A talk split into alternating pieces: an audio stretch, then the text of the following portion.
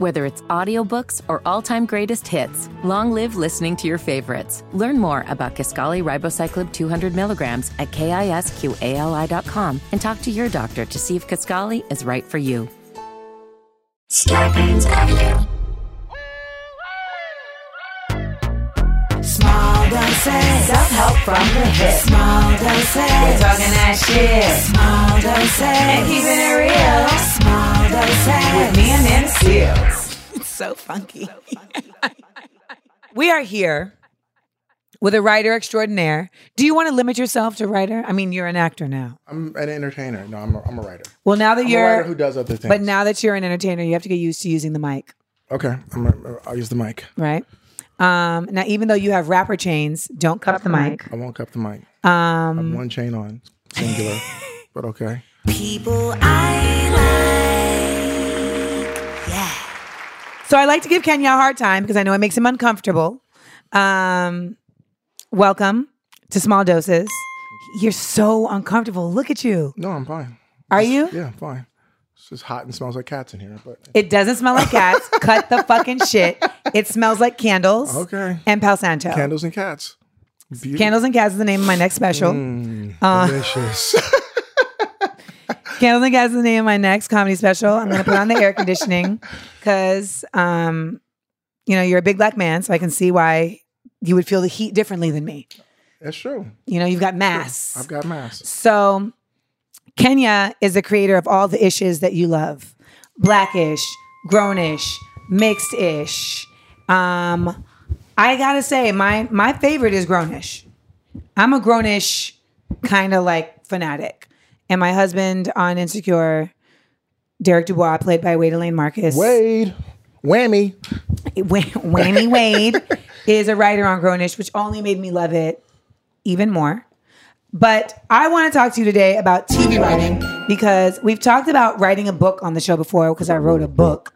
But I think when it comes to TV writing, you hold a specific special place, which I think is super dope because so many people aspire to hold a specific special place anywhere, whether it's working at TJ Maxx or in Hollywood. And People aspire to hold a special place at TJ Maxx. well, specific. Well, at the Gap, they definitely do because being a denim specialist is a thing. That's the place. It's a thing. Okay. Yes. Um, I would. I would assume that holding a special place at TJ Maxx would probably best serve you in the stock room. Okay. Out the fray. Yeah, because it's just it's the club. Okay.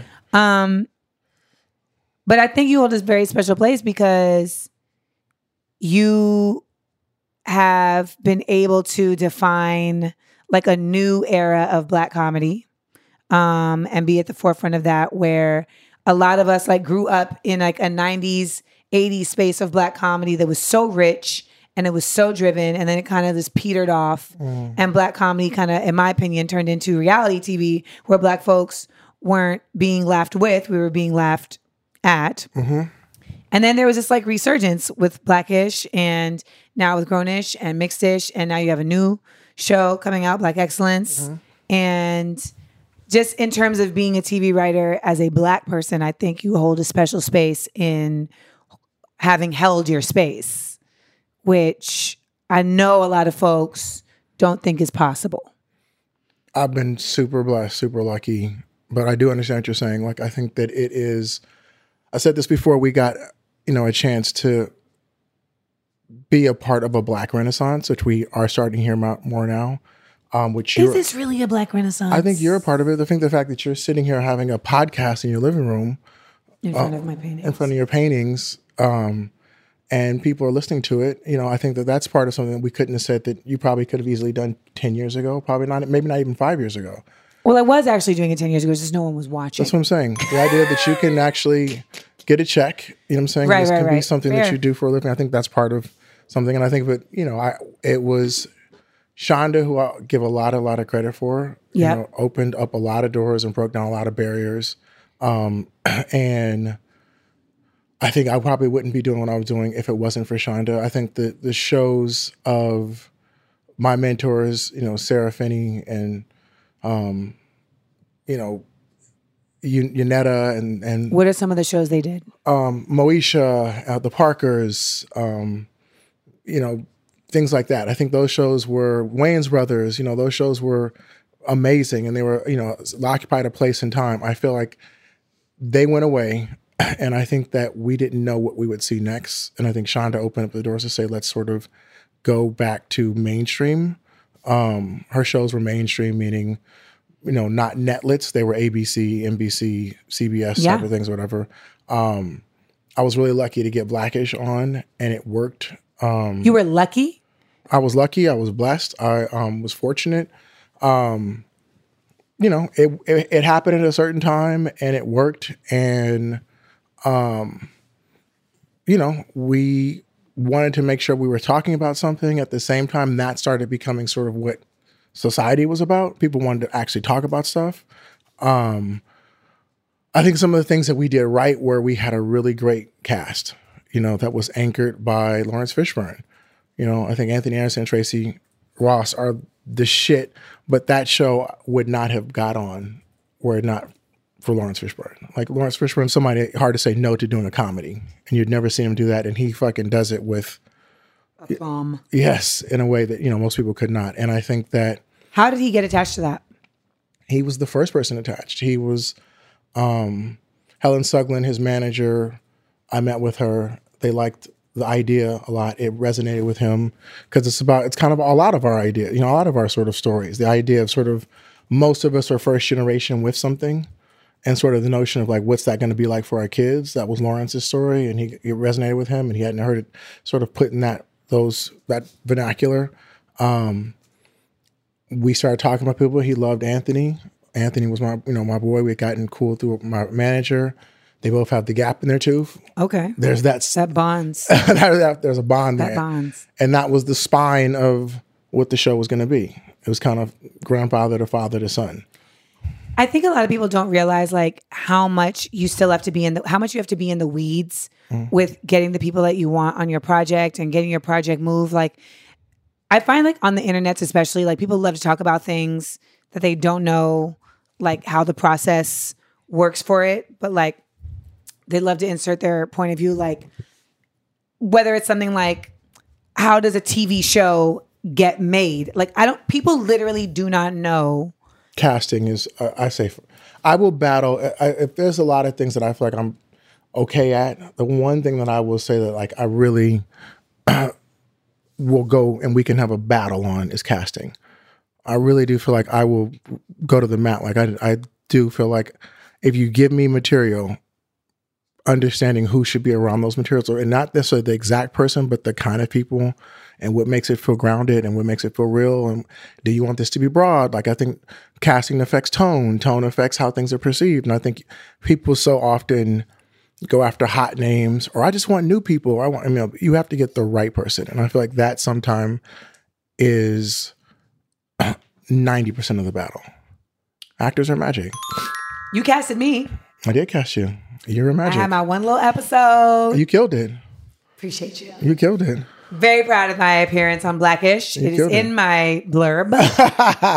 you killed it so tell us as a TV writer, like how did you even get into this space? Like were you just writing everything in general or did you always want to be a TV writer? Like I genuinely don't even know how that happened. I wanted to be a director. I was in school. I wanted to be a director. I wanted to be Spike Lee.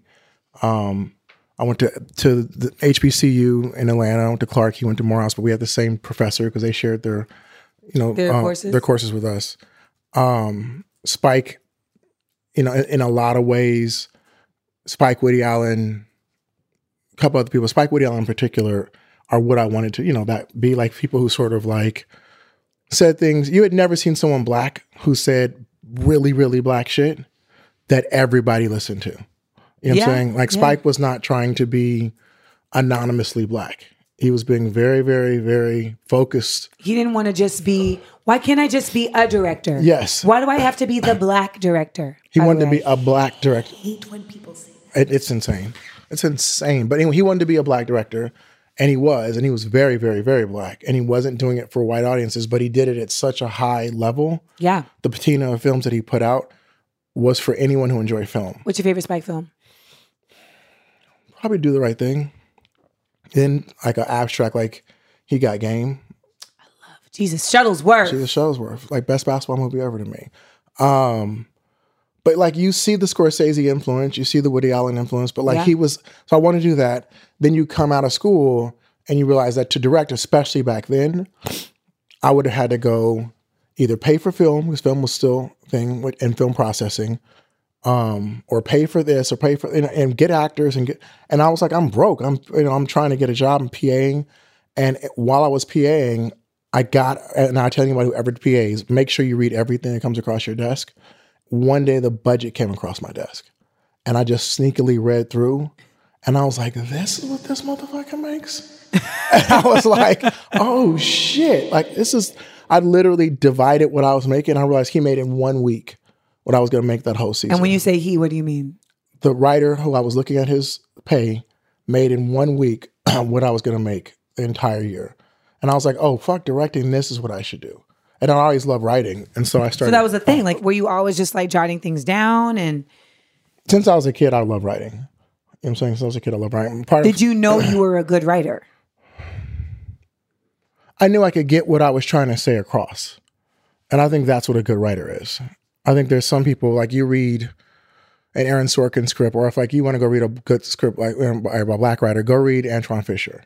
Yeah. like it is you, i remember reading that script and was like i i should put my pen up um but I'm, i knew i could get across what i was trying to say and then writing some muscle i you know as i got did it more i got better and better and better um you know and you start realizing you have certain talents and certain strengths or whatever i think the thing that i realized is that i could pull it all together really good and that was i think in television that's where you get to really stretch that muscle You said put all together? I could pull it all together. I could pull Mm. writing with casting, with you're kind of directing too, you could see the vision on the Yes. page. with producing, with editing. That's the thing on a TV writer. I think TV writing is the hardest and most impactful of all the sort of like industry Mediums. jobs. You know what I'm saying? Because if you do it, you're 100% in charge of everything. And people can say, no, you're this. No, like you're 100, as a showrunner, you're basically 100% in charge. Even if you're not writing the script, even if you're not directing, even if you're not acting in it, you're still in charge. See, that's why I don't want to show run. I can understand that. It takes years off your life. Like I literally like used to think that was a thing I wanted to do, and I learned I don't have the temperament for that because I think, to your point, like it is so. You're going to do it though. You think I would show run? I know you're going to because there's going to, you're speaking about your temperament. You're not going to be able to, you're going to have something that you so clearly see that you want to do. Something's going to come to you that you're like, it's gonna, you're going to wake up from a dream. Yeah, but I would only do it if like I was answering to you or if I had like a Louis C.K. type deal where it's like, here's the money, go do your show and come back. Well, that's what's going to happen. That's going to happen the next year for you. And you're going to be like, oh, and then all of a sudden. Say it again, manifest it. that's going to happen the next six months for you. um, but you're going to have to go do it all. And it's going to, you're going to start getting gray hairs. I don't mind those gray hairs. I was about to say something very inappropriate that I'm not going to say. Um, like wildly inappropriate, and I caught myself.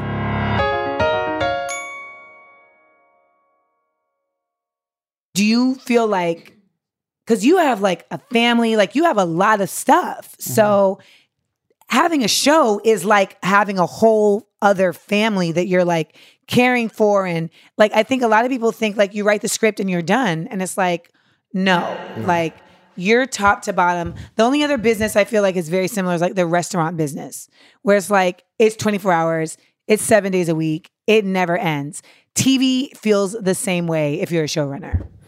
Yeah, I mean, I think I didn't even think about it like that, but I think it, it is, and you're you're dreaming about about it, about the what's going to happen the next day. You're waking up with it on your mind. I feel like I have not been a great dad. I love my kids and I love them like a great dad, but I mm-hmm. haven't been present like a great dad should be. I was not a great husband, not been a great son, not you know I'm saying like I feel like you give up greatness on a lot of other things in your life In order to, to in order to do that. And I feel like that is something that you really don't even think that it's going to happen, but it happens so quick. And you're like, you know, but I'm giving them a great life and I'm giving them these great possibilities. And, and so, but I definitely feel like I'm definitely now at the point where I'm like, this has an end point. Do you feel like you can start delegating? I've been delegating. Okay. I've been delegating, but it's still the hard part with delegating is you see something the way you want it to be, and the moment you delegate and it's not the way you want it to be, you're like, The fuck didn't I do it? "Oh, I didn't." Find, and then you go talk to someone, and you and that comes out in your voice, even though you don't want it to. And it's kind of like no one wants all the responsibility and none of the power, so you learn to sort of like give it away, and you have to sort of like turn your head. Wince. Yeah, So I don't know how Kehinde Wiley does it. it's amazing. Kehinde Wiley does not paint his paintings in totality. He has assistants basically paint Is the that background. is that official? And he has actually said that. Is he? Is it like that? He's Andy Warhol or or no, no. It's not that he doesn't paint them at all. or Jeff Koons? He or- just has assistants that provide assistance. has he admitted that? You know what? To honestly, I've heard that from sources that I I've didn't heard that question. from sources too, but I don't know that. but that's it's you're right. I've, never heard, him say like, that Muraka- out of his mouth. I've heard Murakami doesn't do his. He has a factory, but I, I've never. I I think I've seen that version of that. I know Andy Warhol had stopped. I know Jeff Koons admits it and is very vocal about it. Um, as quite a few artists. It's are- like Puff Daddy. Like Puff Daddy doesn't make the beats anymore. Like I don't think Dr. Dre makes the beats anymore. But it's like it's the vision, and at that point, at that, but they've reached a certain point where their style is so blueprinted that now people have studied it enough to be able to at least emulate it. It's still, and it's still and I feel like you're beat, getting though. there. Still not a Dre beat though. You know what I'm saying? You still want a Dre beat. Like but a in, Dre but he's able beat. to be like, this is what's going to make this a Dre beat. Add this, add this, add this. Like I feel like you're now at a point where like we know what a Kenya Barris style is enough to where like I feel like you're right. Like very soon you'll be able to step back a little more because people will now have studied your style enough to be able to emulate it enough to to not need you to be so because I get it. Like I've if you tried- look at my page, like the detail orientation, what I love about your shit is that shit is motherfucking detailed. Like if you watch Grownish, there's a reason they're dressed the way they are. There's a reason the dorms and like no stone is unturned. It's I mean it's also attributed to why you're like we were talking about Wes Anderson before we actually started. brilliantly rolling. crazy. I, that But- is literally that's what we were saying. I, I was saying I loved Royal Tenenbaums, and it was the first time I saw that you could be being brilliant as a filmmaker or as like or a producer or a creator is more than just like we're taught like writing or direct- it's like I was watching like come on the red sweatsuits, the red Adidas sweatsuits were fucking brilliant. Like how specific was that? You know what I'm saying? Or like the the set dressing where he had blocks with nothing but neutral earth tones and like a pop of red on the mailbox, you know, and just like how long did that take to set that shot? To say no that we wanted to have have Royal in a brown coat with a brown shirt and a, and a um, uh, you know that's this. Have you like- seen Grand Budapest Hotel? It's amazing. Grand Budapest Hotel is my It's a drawing. favorite. And it's literally, yes, it's a drawing. But I think as a TV writer, when you say put it all together, I'm curious to hear more about like not just in putting all together in terms of the casting, the producing, the writing, but in terms of your writing, like what do you think puts all of your writing together? Cause like, Specificity, cause there's stuff in your shit. honest, trying to be honest, like the honesty that's sort of often if you're having normal conversation with people, I say stuff that's offensive all the time, and so I have to limit my conversations because I don't necessarily have the filter to sort of like pull back with my with my and, and I'm not trying to say things that are malicious. I think malicious is different. I think people who say malicious things are assholes. You know what I'm Well, saying? Well, they're trying to like Yeah, you know what I'm saying? But I think sometimes if you if you step over lines or you're just trying to sort of get to the honesty of the moment, those are sometimes the best conversations, but everyone's not prepared for them. In your writing, you can do that, and you have a room full of people or networks or studios to sort of pull you back. But I think it starts with trying to be as honest and real. I don't. I also feel like the the the thing that I personally feel like I think the key to great writing is to not try and tell a story, hmm. but have something you want to say, you know, and like literally have something you want to say and tell a story through through that, you know, getting that point across. I think people try to go into telling a story. Give me an example. Um, I went to the liquor store, I got a beer, um, I came home, on right before I got home, I had a fight. If you're really trying to say that the world is the thing you're trying to say is that random happenstance happens. You know what I'm saying? Like you'll you'll go into that sort of mindset in a much more interesting way than trying to tell a story about going to the liquor store and coming home and getting into a fight. The notion of like have something you want to say, have something you want to like say, and really think of an interesting way to present that. I feel like so often when I go into rooms, people are like, so matter of fact, like t- about how to tell a story. And I'm like, dude, you're not fucking smart because you went to Harvard and, and know how Or to because you read Save the Cat. yeah, you know what I'm saying? Like we get but but what are you trying to say? Like what are you actually trying to say? And like that's the big thing when I walk into a room. I'm like, well, I get all this, but what are you trying to say? You've taken me through this long drawn out path. But what are we saying in this? Because sometimes you can say something and with people not getting off the couch.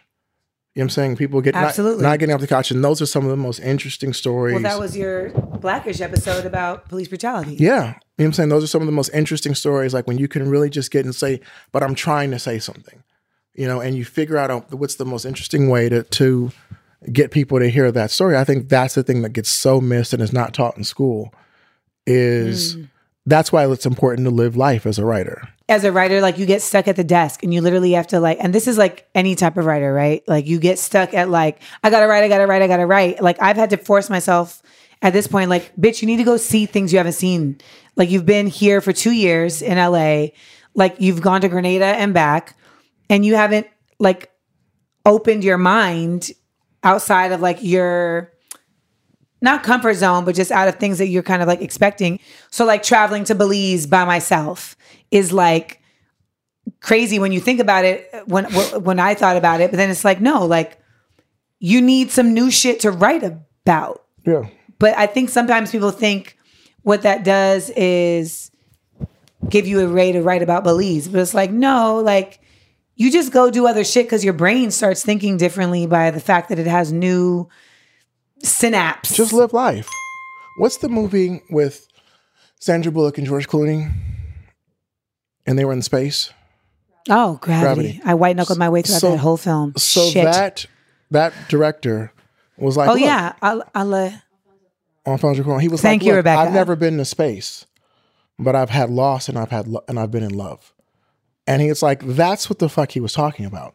Space was just a setting. right, right, right. It You know was a saying? device. and he used the setting and the best people in the world to create that setting and to show that setting. But he told a story about loss and about love, you know, and about being alone. And like that was what the story is about. Like if and if you want to believe it was about space, fine. But like what he told about is like the things that he had actually experienced in life. He talked about something. And I, I it's so interesting. I feel like the people who have the best interesting stories, mo- best stories to me, are interesting people who are pretty or ugly. because it's really difficult to have it's difficult when pretty people for pretty people to be interesting because they don't have to be. You know what I'm saying? Like I'm like, you don't have to be, and you're usually not. You're usually not that interesting. You're usually it's just sort of.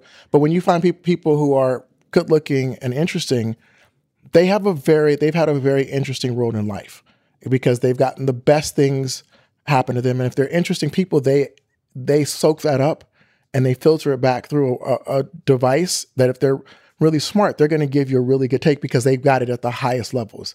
They've gotten to clubs at the highest levels. They've been around money at the highest levels. They've been around women or men at the highest levels. They've been. And if they're really smart, they're able to really take that and filter it and see it and not just experience, they actually see it.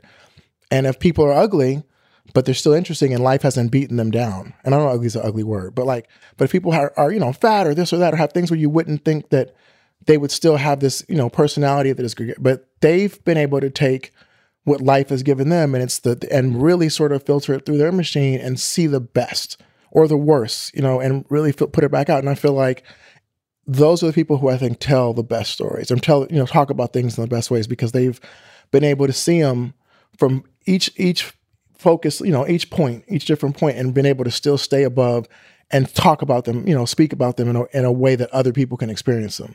Do you consider yourself the ugly, interesting person or the pretty, interesting person? I think that I I probably have had moments of both. I never consider myself a pretty person, but I think I've had moments where I've had success that has put me in the pretty realm of things. You know what I'm saying? Mm. I think for the most part, I was a funny looking, skinny or fat kid with big ears and fucked up skin at a certain point. Not, you know what I'm saying? But I was always, I knew my way to sort of get around that was to be funny and to be smart. And so I was able to sort of figure that out. But I, and I think the best thing that ever happened to me was to sort of ha- be in eighth grade and all of a sudden my face started breaking out right when I started liking girls because it made me feel like the only way I'm gonna get this girl to like me is to be funny.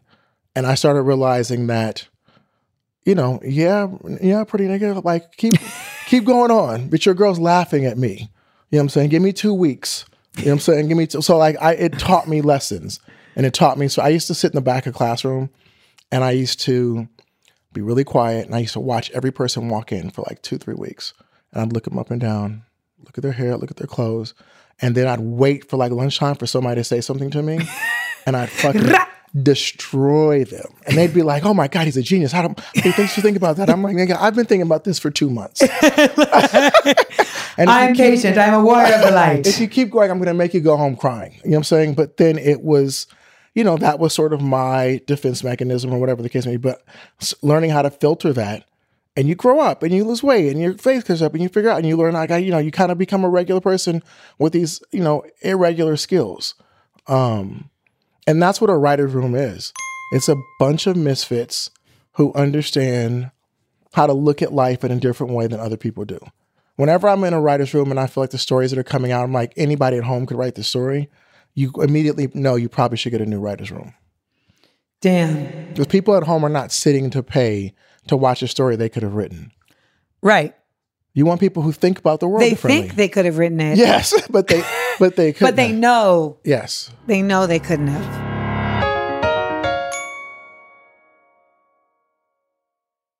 So we have Black Excellence coming soon. Uh, April 20th. How do you feel? Nervous. Why are you nervous?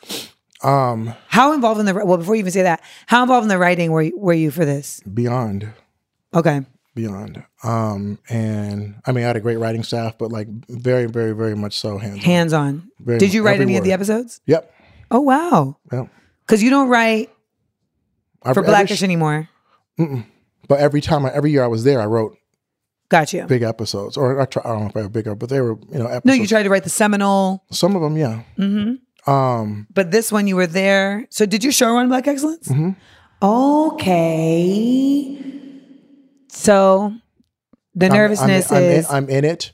First time I've ever acted, which Amanda told me not to do. So we'll see if she's right. Um, okay. First of all, You probably were right. I shouldn't have done you it. You asked me. The reason why I said it though was because Gucci box. the reason why I said it was because I'm not an actor. I understand why you said it. It made but it's even sense. more than that because there's so much that comes along with being on screen and i didn't know if you wanted that I did not. because that's the thing it's like did being a writer is a certain specific space and like i always feel like writers always end up in relationships like i, I don't know any writers that didn't find a relationship that had like a lasting like good time it may not have lasted forever but like they found somebody and then they found somebody else. On screen it's a different your brain is different. It's harder to connect t- to people. It's harder for people to connect to you. So i genuinely didn't know if like you wanted especially because it's your likeness. You're not playing a character you're playing yourself. So i just didn't know if like you really were It was ready. the hardest job I've ever had. why? Um, because what you guys do is impossible. which part of it is impossible because there's certain times where i'm like we really just did this ta- we really just did this take seven times like it was nothing and to someone else it would be like wow they really just did that seven times in a row I couldn't do that. I got to. I directed a lot and stuff like that. I was like, no, we're we're good. If I can't make this work, we're gonna fix it in editing or not. It just won't work. but sometimes it's not about it not working it's about coverage I didn't do coverage a lot. The way the show is shot, it's shot docu style, nice and so I don't. I, I think coverage. One of the things I learned from this that I definitely think made me will change. I don't think that coverage is great for for actors' performances. can you say that again I really don't. I really feel like it is. It starts to become rote, and it starts to become, you know, just not fresh and it's it's not grounded. It doesn't feel like real life. So Very technical. Mm-hmm. It's very I mean, technical. you see Woody Allen and Clint Eastwood and those guys. Those guys are like one take Jake. They're like they'll work it out before, and they're like, we're gonna do one or two of these. but you just said something very operative. They'll work it out before. Mm-hmm. A lot of times on TV, you don't get a chance to do that. Like you may rehearse it like one time. but you should though. That yes, you'll do a quick read. Well, you know where you work it out. Honestly, this is where the writing comes in. I believe in the table read. When you hear that table read come back, it's giving you the actors. I always tell my actors, please act this table read. Hmm. Please don't let this be the first time you've read this. Okay. Please act this table read. Please act it as if, because what you're doing is you're affecting us and you're affecting you. And if you sell this moment or don't sell this moment, has a lot to do with what happens at this table read and whether it's going to stay or not. Because I, I need to hear it. It's the one time I'm going to really get a chance to really, really hear it before we start shooting. And Yeah. I've, I've reread ta- I've reread scripts before. I've done a table read and done a big rewrite and say, you know what, let's rewrite, let's reread this because you really need to hear the words out loud. I think it's always interesting because in a table read as an actor, like they'll start to laugh and like the, writers will laugh. Uh huh. The writers will laugh at stuff that we're like, I, I hate that. I will I will talk to my writers afterward, and I'm like, don't write or laugh. Like I don't want writer laughs. Like writer laughs don't help. You know what I'm saying? Like you're like, ha ha ha ha. Uh, That's that's not that's not helping. If that's not really funny, you need to. The the actors and the writers and the producers, everyone needs to hear that didn't didn't work. You live in that. You live that you made that not work. Like because that you that'll make you go back and fix it. If you're getting a bunch of fake laughs, you won't go back and fix that. I think um I hate writer laugh. Seriously, I hate shows that do it. I hate people that allow it. Like it's really, really, really the worst. Now it's different if you're going in for a pilot and you want the room. You gotta to- sell and it. you want the room, and then you want friends to come and laugh at my. You know what I'm saying? That's a little bit of a different thing, which is kind of going away. Pilots, I believe, are going to go away. You know what I'm saying? But I feel like once You think show, so? You think pilots are a wrap? I think it's a waste of money. You know what I'm saying? Every year they shoot, every network shoots 20, 20, 30 pilots or whatever the fuck they shoot. And one or two of them, three of them get them picked up. So then you spent anywhere between two and five million dollars, seven million dollars per ep- per pilot that didn't go, plus the development fees of scripts they didn't get. You know, it's a hundred million So then what would be the new paradigm? script to series. You do a script, you realize God, I just feel like they're gonna they're gonna be so scary. They're already scared. You know who's not scared? Netflix isn't scared. All the streamers are about to not be scared for the next few years. They are investing. Netflix is spending $22 billion in content this year. $22 billion in television content. They are seeing what works. They're putting stuff out there. They're not scary. And I think Amazon, and Apple, and Hulu and those companies are gonna are gonna follow suit. Maybe not the same exact way, Right. but they're going to really, really, really. The hard part is not going to be, you're going to have this flush of content of just everything thrown against the wall. But in the next few years, it'll be about quality again. And the, the stuff that we know, the cream will rise. But the next few years, everyone is going to get a chance to go make a show.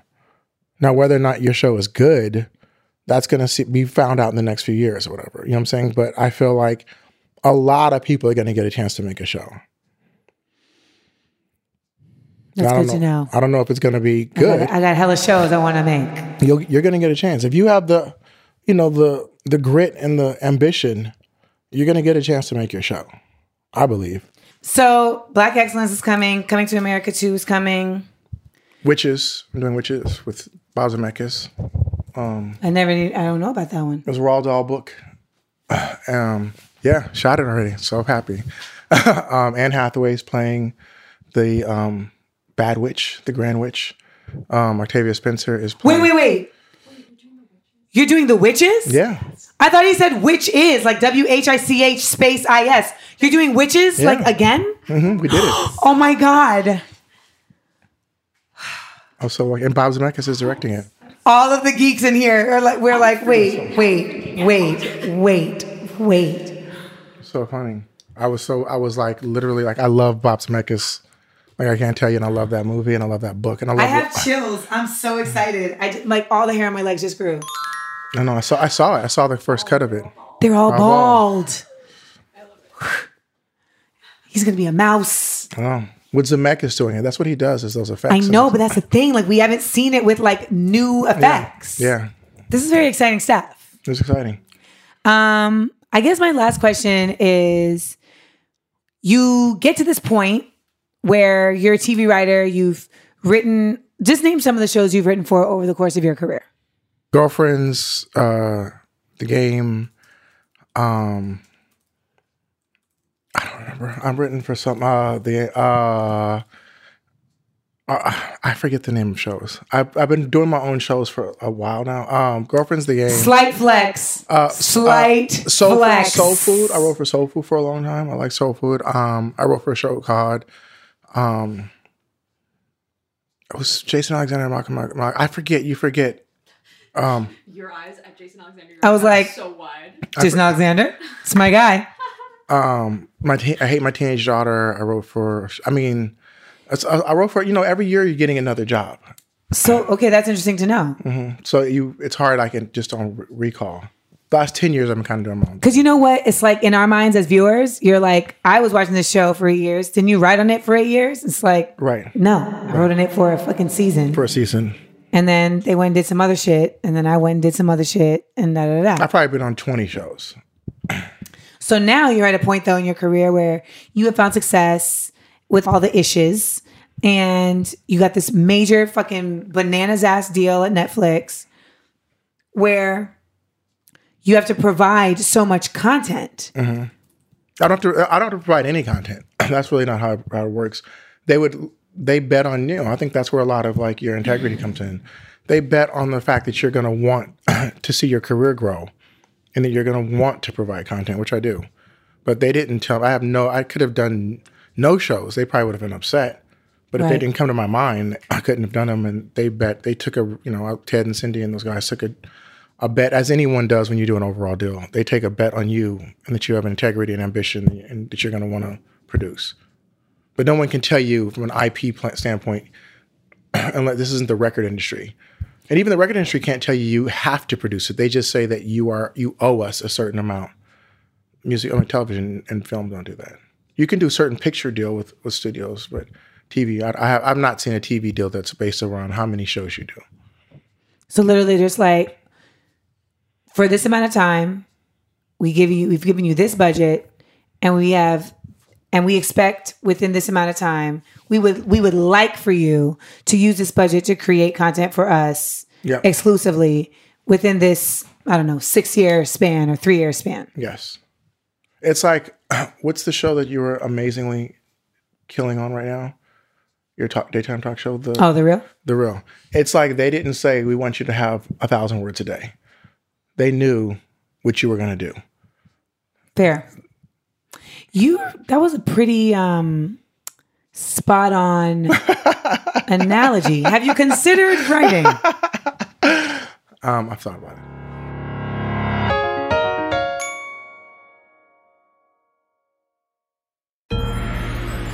The last dose.